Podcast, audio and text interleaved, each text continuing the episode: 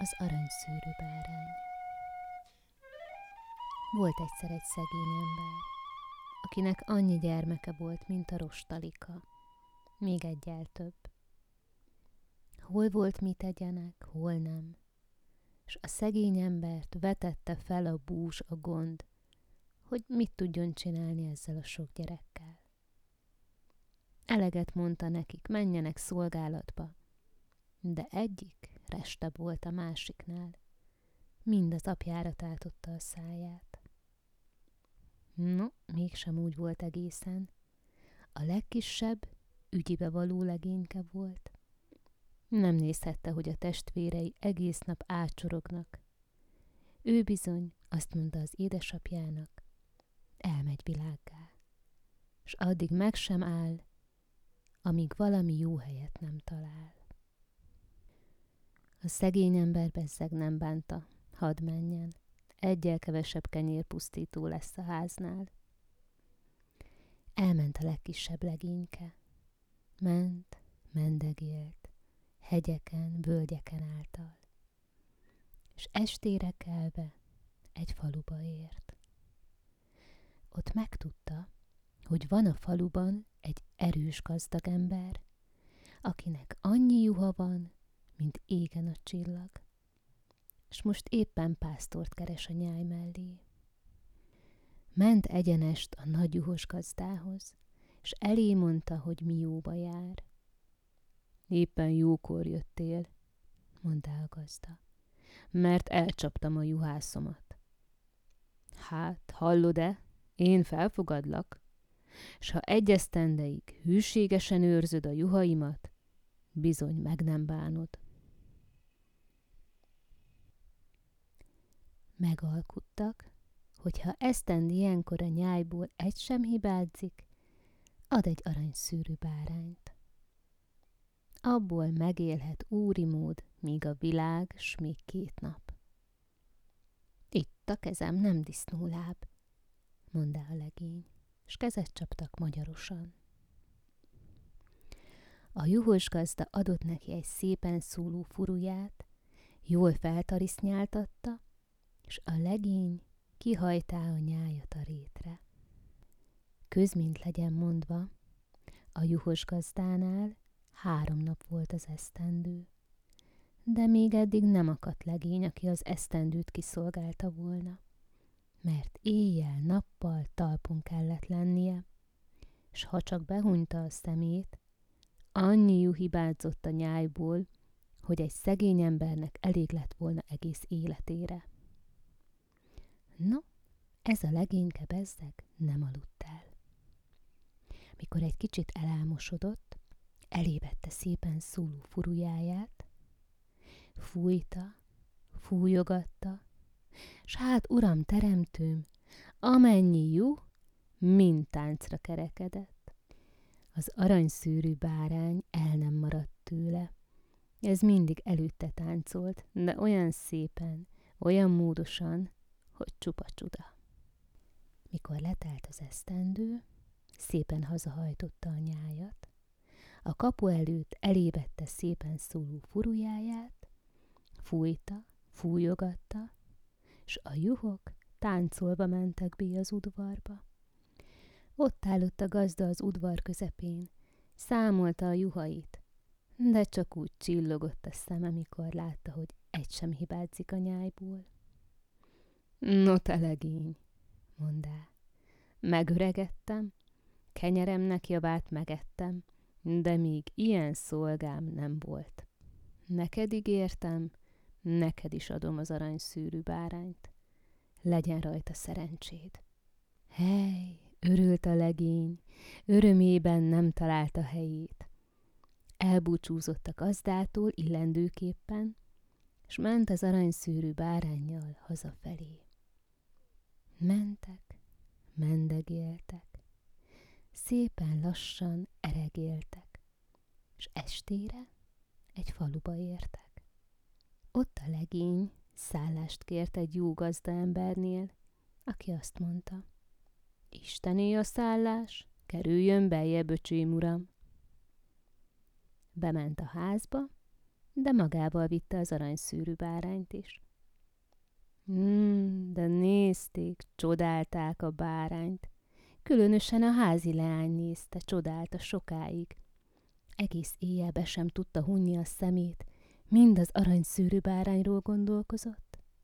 Addig-addig gondolkozott, hogy fölkelt az ágyból, és szépen a bárányhoz oroszkodott. Gondolta, hogy míg a legény alszik, kiviszi a bárányt, s valahol eltugja. No hiszen, ezt jól elgondolá, mert ahogy a kezét rátette, a bárány szőrére ragadt egyszeribe. Oda bizony, mind a két keze. Eközben hajnalodott, s a legény fölébredt. Látja, hogy a leány a bárány hátához van ragadva. Gondolkodott, hogy már most mit csináljon. Ő bizony tovább megy a bárányjal, s hadd jöjjön bele a lány is. Hát úgy is lett. És ahogy kiértek az utcára, elébette szépen szóló furujáját, s fújta, fújogatta. Hejlás csodát! Táncolt a bárány, bárány hátán a leány, hogy csak úgy porzott belé az utca. Meglátja ezt egy asszony, aki éppen akkor betett be kenyeret a sütőkemencébe. Kiszalad a sütőlapáttal, üti a leányt, és szidja égtelenül. Nesze, nesze, te világ bolondja! Nem szégyeled magad leány létedre? Nesze, nesze! Hiszen nem sokáig szitta verte, mert egyszerre csak a lapát a leány hátához ragadt, lapát nyeléhez az asszony. S a legény csak fújta tovább, fújogatta szépen szóló furujáját. Táncolt nagy begyesen elől a bárány, bárány hátán a leány, leány hátán a lapát, lapát nyelén az asszony, és így mentek végig az utcán. Ahogy a templom elé érnének, éppen jön ki a templomból a pap, és utána a sok nép. Kacagtak a népek, de a pap erősen megbotránkozik, hogy az ünnepnapot így meggyalázzák. Oda szalad, s üti az asszonyt a pálcájával. De csak egyszer ütött rá. A pálca az asszony hátához ragadt, a pálca végéhez meg a pap. És az is táncolt a többi után. A vénasszonyok összeverték a tenyerüket, és elkezdtek kiabálni, jajgatni. Jaj, jaj, még elviszik az aranyszájú papunkat. Ne hagyjuk emberek, asszonyok! Nosza, utána az egész falu népe megfogják a papot, hogy visszahúzzák, de ahogy rátették a kezüket, sorba mind odaragadtak. A legény pedig fújta tovább, fújogatta szépen szóló furujáját. Táncolt a bárány, bárány hátán a leány, leány hátán a sütőlapát, lapát végén a sütőasszony, sütőasszony hátán a pálca, pálca végén a pap, pap után az egész falu. Így értek egy városba. Ez éppen a királyvárosa volt. Ott a legény betért egy kocsmába, tarisznyába tette a furujáját, hadd pihenjen egy kicsit a bárány, bárányjal az egész falu, és kérdi a kocsmárost. Miféle város légyen ez? Mondja a kocsmáros. Ez a királyvárosa. Szóból szó kerekedik, és a kocsmáros elmondja, hogy a király erősen szomorú, mert van egy szépséges leánya, aki még soha nem nevetett. Kihirdette az országában, hogy annak adja a leányát, aki meg tudja nevettetni. De még eddig hiába próbálkoztak. A király kisasszony olyan szomorú, mint a háromnapos esős idő. No, gondolá a legény, szerencsét próbálok, hát ha én meg tudom nevettetni. ment a király udvarába, mellette a bárány. Bárány után az egész falu, de az utcán nem táncoltatta őket. B jelenteti magát a királynál, és elé mondja, hogy ő megpróbálná, hát ha meg tudná nevettetni a király kisasszonyt. Jól van, fiam, mondta a király. Próbáld meg, de ha meg nem nevetteted, karóba húzatom a fejedet. Egy életem, egy halálom, akárhogy lesz, megpróbálom. Csak a király kisasszony álljon ki a tornácra. Aztán lement az udvarra, a király pedig kiállott a leányával a tornácra. És úgy várták, hm, hadlám, mit tud a legény. Hiszen mindjárt megmutatta, hogy mit tud. Csak elévette szépen szóló furujáját, fújta, fújogatta, és utcon neki bolondeszed, ami volt is, mind elveszett.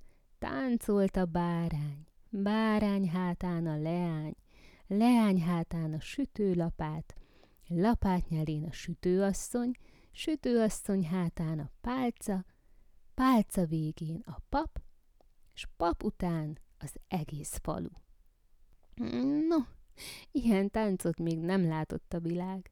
Kacagott a király, de hát még a leánya. A könnye is kicsordult, s csengett a palota a kacagástól. A bárány erre még nagyobbakat ugrott, s egyszerre csak levált a hátáról a leány, leány hátáról a lapát, lapát nyeléről a sütőasszony, asszony hátáról a pálca, pálcáról a pap, papról az egész falu. És úgy táncoltak, egyesben. Most meg már a király kezdett könyörögni, hogy ne táncoljanak már többet, mert ő is meghal, a lánya is meghal a sok kacagásban. Noha úgy, hát a legény eltette a furujáját, és egyszeriben vége volt a táncnak. Hallod-e, te juhász legény? mondta a király. A leányomat megnevettetted. Hát, neked is adom, s vele a fele királyságomat. A papot ott tartották, az mindjárt össze is adta a fiatalokat. Ott maradt a falu is az udvarban, s úr lett még a cigányból is. A juhászlegényből lett király, egyszeriben hat lovas hintókat küldött az apjáért, s a testvéreiért is. Ezekből is mind nagyurak lettek. Még ma is élnek, ha meg nem haltak.